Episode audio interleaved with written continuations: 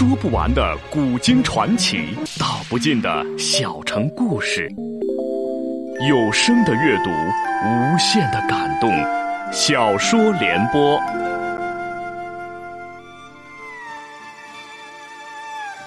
三国末年，司马氏把持魏国朝政，不惜私养死士，以暴力暗杀政敌。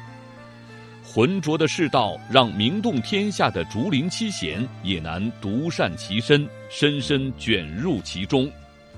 请听吴畏撰写的《中国古代大案探奇录之竹林七贤》，由时代播讲。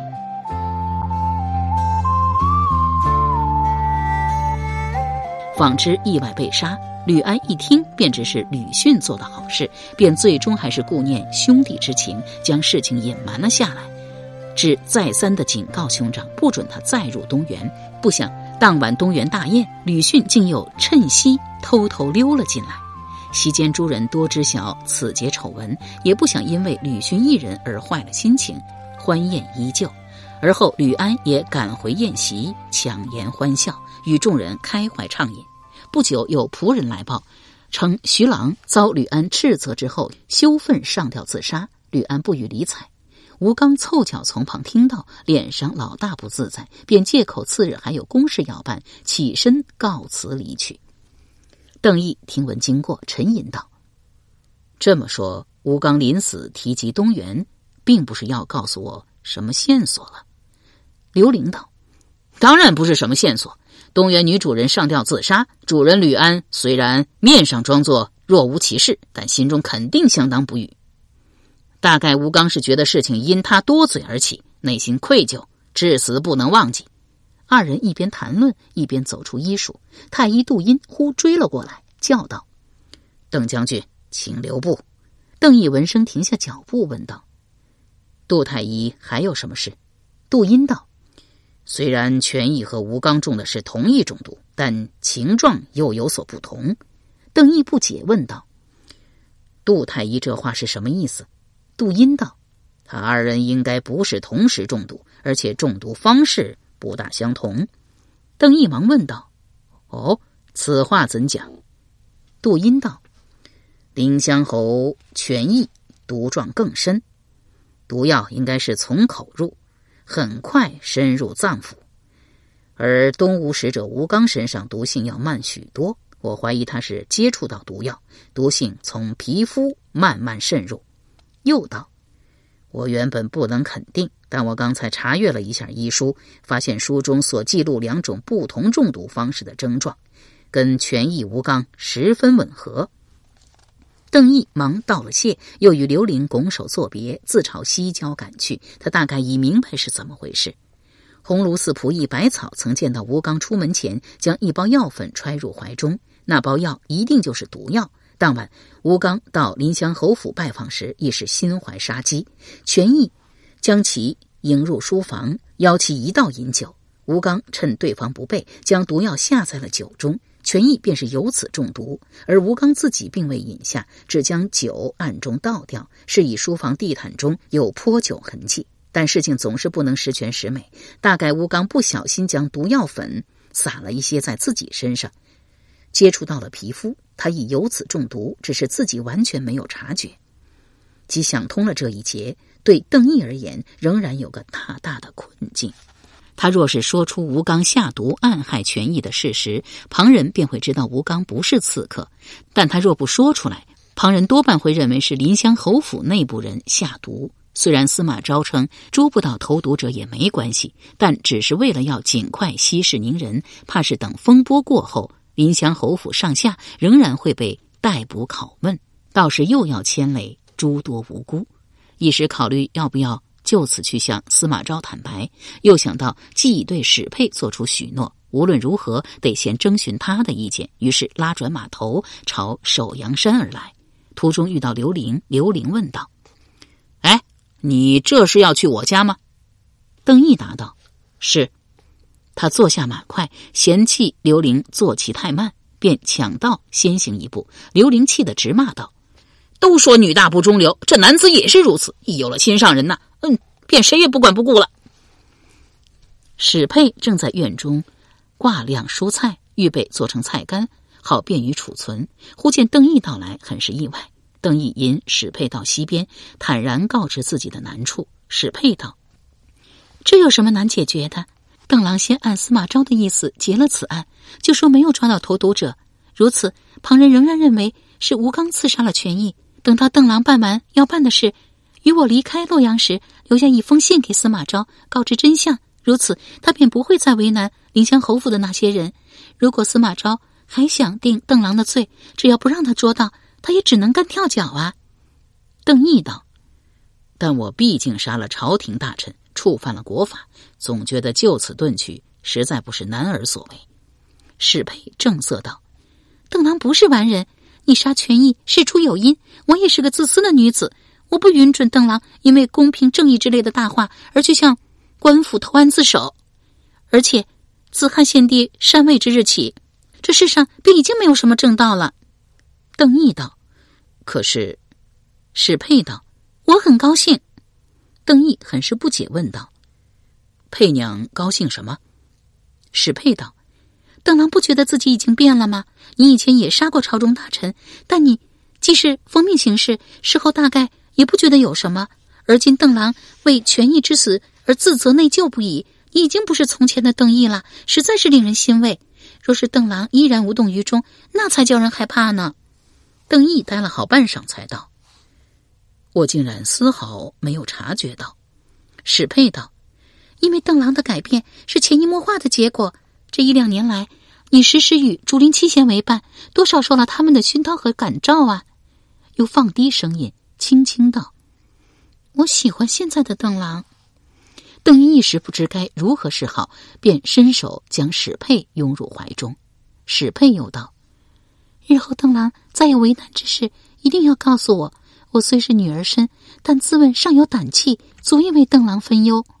邓毅应道：“是我一定听佩娘的。”铁匠张小泉大踏步过来，重重咳嗽了一声。史佩慌忙将邓毅推开，满面通红。张小泉叫道：“天色不早，佩娘该去做饭了。”史佩沉道：“张铁匠不是嫌我做饭不好吃吗？”张小泉笑道：“那也比没吃的要强啊！”又扯住邓毅道：“哎，你不能走。”邓毅道：“我去帮佩娘做饭。”张小泉狐疑道：“你会做饭？”邓毅道：“啊，不会，打打下手总是可以。”张小泉道：“让向秀先生去给佩娘打下手吧。我有事问你，那个神刀的事可有着落？嗯。”你可有设法向文渊、文虎兄弟讨要啊？邓毅道：“实在抱歉，最近事情多，我竟然给忘了。”张铁匠放心，即便难以成功，我还是会尽力一试的。张小泉道：“你不会记恨我昨日挟持你，不帮我办这件事了吧？”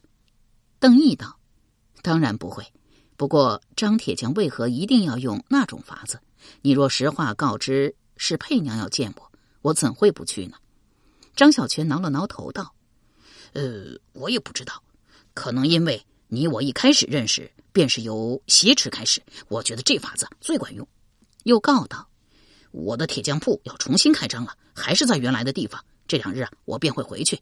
若有神刀的好消息，就去那里寻我。”邓毅笑道：“铁匠铺重开是大大的好事啊，恭喜了。”又问道。嵇康、向秀二位先生还会去那里打铁吗？张小泉摇头道：“这我可不知道，应该不会了吧？自从冠秋简兵败身死后，嵇康先生人可变了不少。”又低声告道：“嵇先生曾专程赶去看悬挂在城门的冠秋简首级，久久不愿离开。后来还是向先生硬将他给拖走了。那一晚，嵇康先生取琴。”到庭院中坐下，在月色下弹奏了一支曲子，虽有干戈之声，但音调却悲凉凄楚之极，让人听了忍不住要想落泪。我后来问嵇康先生那是什么乐曲，他说那叫广陵散。邓毅奇道：“广陵散。”张小泉道：“广陵就是扬州，管秋俭起兵扬州，兵败扬州。我猜这广陵散是嵇康先生为了纪念故人专门做的曲子。”融融月色下，徐徐夜风中，一名宽袍男子当庭抚琴，风姿特秀，旷迈不群。这是何等令人心动的一幕！琴声优雅，高而徐隐，分披灿烂，歌毛纵横，秋水扬波，春云敛映，偏偏又充满了无可奈何、大势已去的愤慨之意。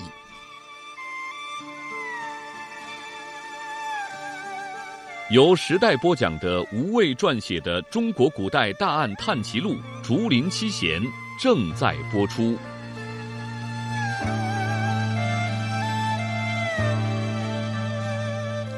回来刘府，邓毅寻来厨下，却见史佩高挽衣袖，手执菜刀，正在切菜。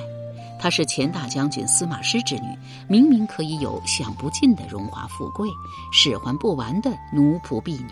却甘愿流落在外，在这里做一个普通村女，为众人烧菜做饭，然其脸上笑容看起来又是那么亲切甜蜜，流露出实实在在的幸福与快乐。坐在灶口的向秀亦是如此，他本是学识渊博的大名士，却甘心坐在污秽的火灶，默默添柴烧火，火光映得他满脸通红，显出沉静肃穆的。光华来。当晚，邓毅便留宿在首阳山，次日才返回城中。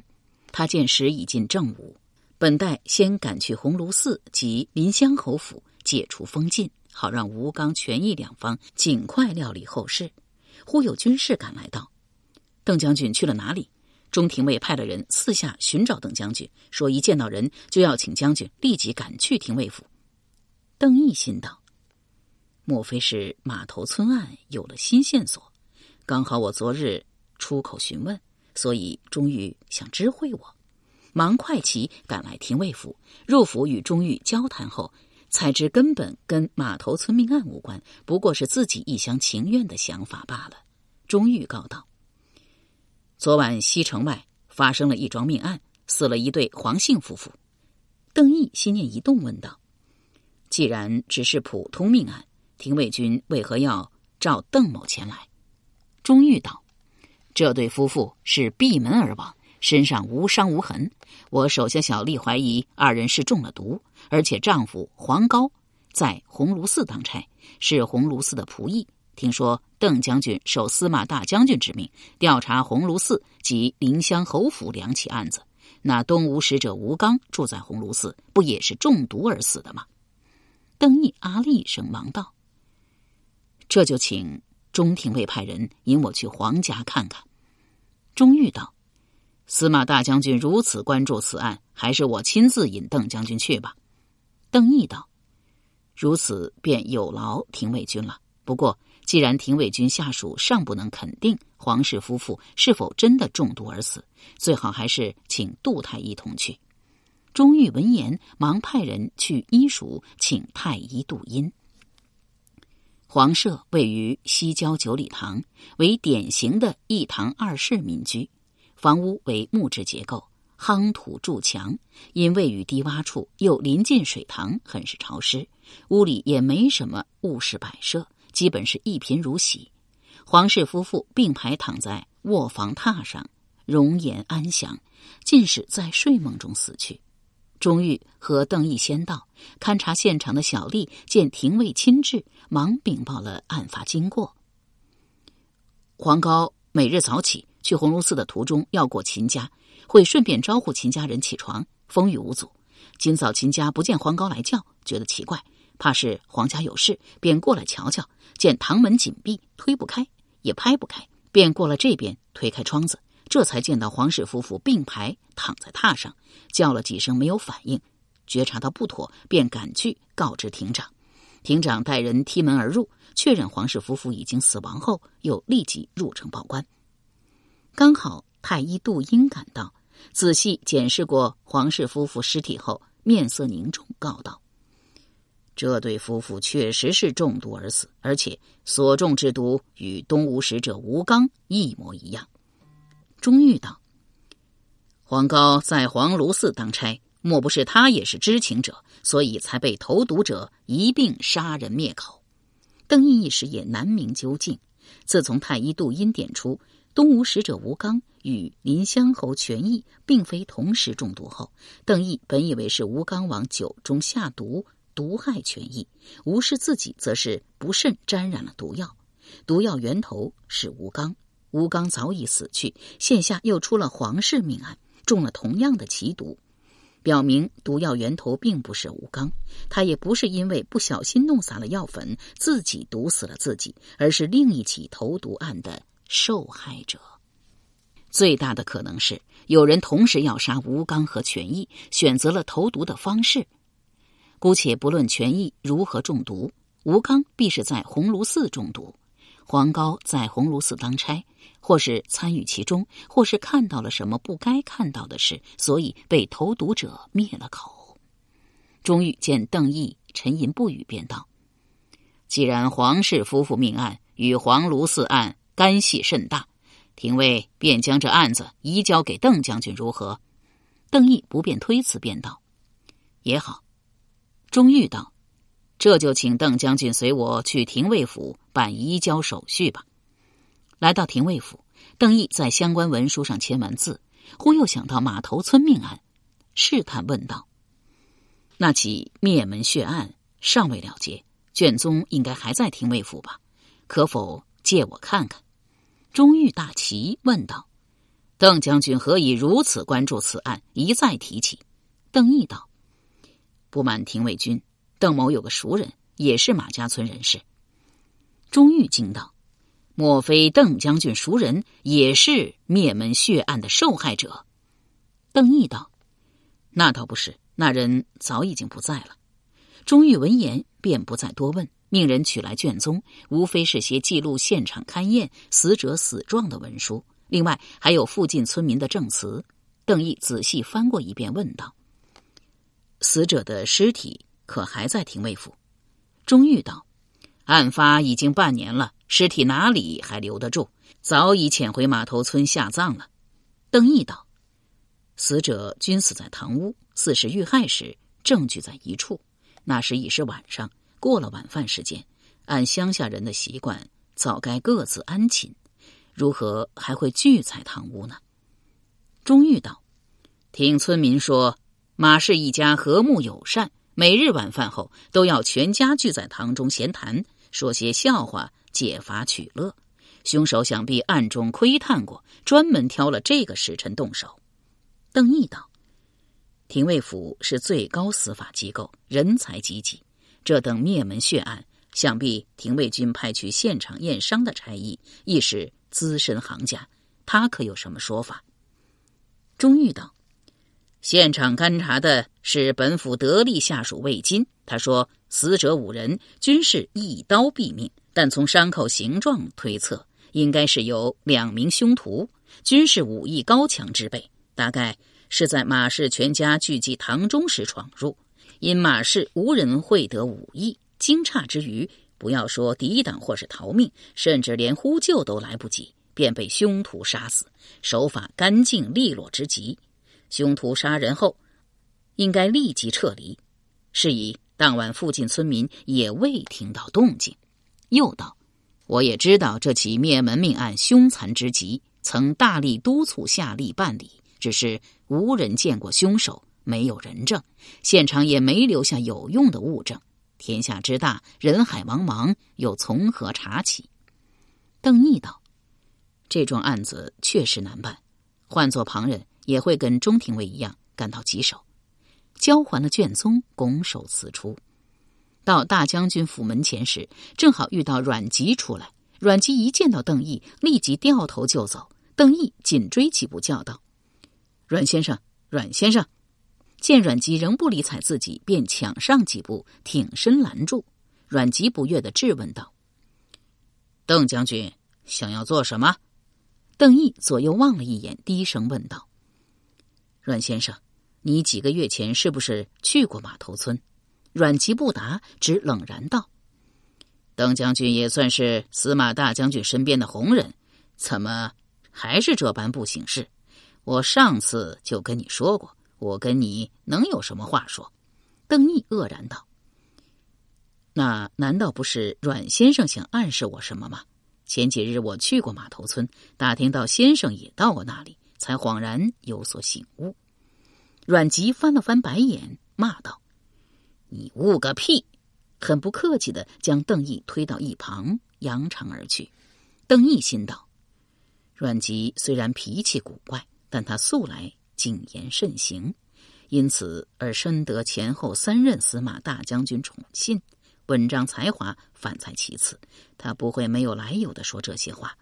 是了，他既没有否认过去马头村，便是间接承认了。既然阮籍也到过马头村，那么他前番向邓毅所暗示之事，多半与马氏灭门命案有关。之所以不能明言，必是涉及大将军府隐秘。想想这也是情理之中的事。马威是大将军府劝养的心腹杀手。前任大将军司马师遣其秘密出行，必是跟以前一样执行什么见不得光的任务。阮籍是司马师心腹文士，协助处理机密文书信函，大概多少知悉了一些内情。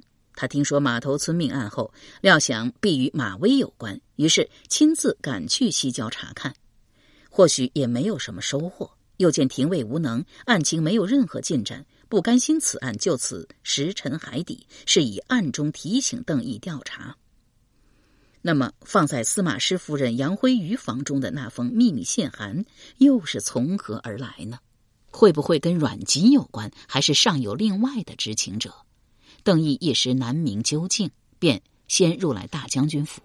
司马昭正在与。高柔、贾充等心腹议事，邓毅在堂外等了许久，好不容易见到司马昭出来如厕，忙趁隙上前，低声禀报了鸿胪寺仆役黄高及妻子亦中毒而死一事。司马昭根本无暇顾及，摆手道：“你去鸿胪寺和临湘侯府解除封禁，安排吴刚及权益后事，对外均称不幸染恙病疫，投毒一事，日后慢慢调查不迟。”走出几步，又想起什么，回头问道：“黄氏夫妇命案，不是廷尉府该管的案子吗？”邓毅道：“中廷尉认为此案与东吴使者吴刚及林湘侯权益命案均有关联，所以特意移交给了臣。”司马昭道：“钟玉倒是会推事，你究竟只是军将，处理完封禁事宜，便将几起案子都交给廷尉府吧。”流露出再无心理会之意，邓毅早不愿意主持调查这几起案子，便躬身领命，出城赶来西郊处理封禁事宜。他先到临湘侯府传司马昭之命，令禁军撤去，在暗中找到权益侍从全敏，告知酒坛中并未下药，而且吴刚与权益并非同时中毒，又说了鸿胪寺仆役黄权益被人下毒害死一事。全敏闻言惊然道：“黄镐肯定是知情者或是参与者，所以才被灭口。可惜我知道的太晚了，要不然可以早些找上他，逼问出真相。”又道：“全将军中毒在先，吴刚行刺在后，等于害死全将军的有两名凶手。而今吴刚一死，还得继续追查，捉到投毒者，才能真正为全将军报仇。”邓毅道：“既然……”杜太医认为，权益将军与东吴使者吴刚不是同时中毒，权益将军可能是早些时候在别处中毒，不过毒性不深，所以一直没有发现，反而先遇刺身亡。全敏道：“无人想要全将军死，这我心里有数。但什么人既想杀全将军，又要害死吴国使者呢？”忽而灵光一现，失声道：“会不会是蜀国探子？”邓毅不便告知蜀吴两国已暗中结为同盟，甚至连两国各自安插在魏国的探子亦已联合。只道吴刚是东吴使者，蜀人还可能因其身份起了杀意，但却没有害死权益将军的动机呀。又告道，这几起案子都不能归我负责，将会转到廷尉府。虽则司马大将军出于魏吴两国颜面考虑，对外宣称权益将军和吴刚均是病役，但官府毕竟已经知道你曾行刺过吴刚，怕是廷尉不会就此放弃追捕。你先不要露面，等风头过去，再设法逃出洛阳。全敏当即下脉道：“多谢邓将军救命之恩，邓毅摇头道：“有什么可谢的？”想到全敏夜入鸿胪寺行刺吴刚，全是因为自己而起，忍不住道：“实在抱歉。”全敏却误会成庞毅，忙道：“未能查到投毒者，这实在不是邓将军的错。”辞出临湘侯府，邓毅又来到鸿胪寺。太子舍人程济已奉诏回城，东吴使者侍从一行仍被禁军圈禁在鸿胪寺客馆中。邓毅刚下令解禁，吴刚心腹侍从熊军便冲出来，当面质问道：“敢问邓将军，可有捉到刺客全敏以及向吴先生下毒的凶徒？”由时代播讲的无畏系列小说《竹林七贤》，今天就播送到这里，请明天继续收听。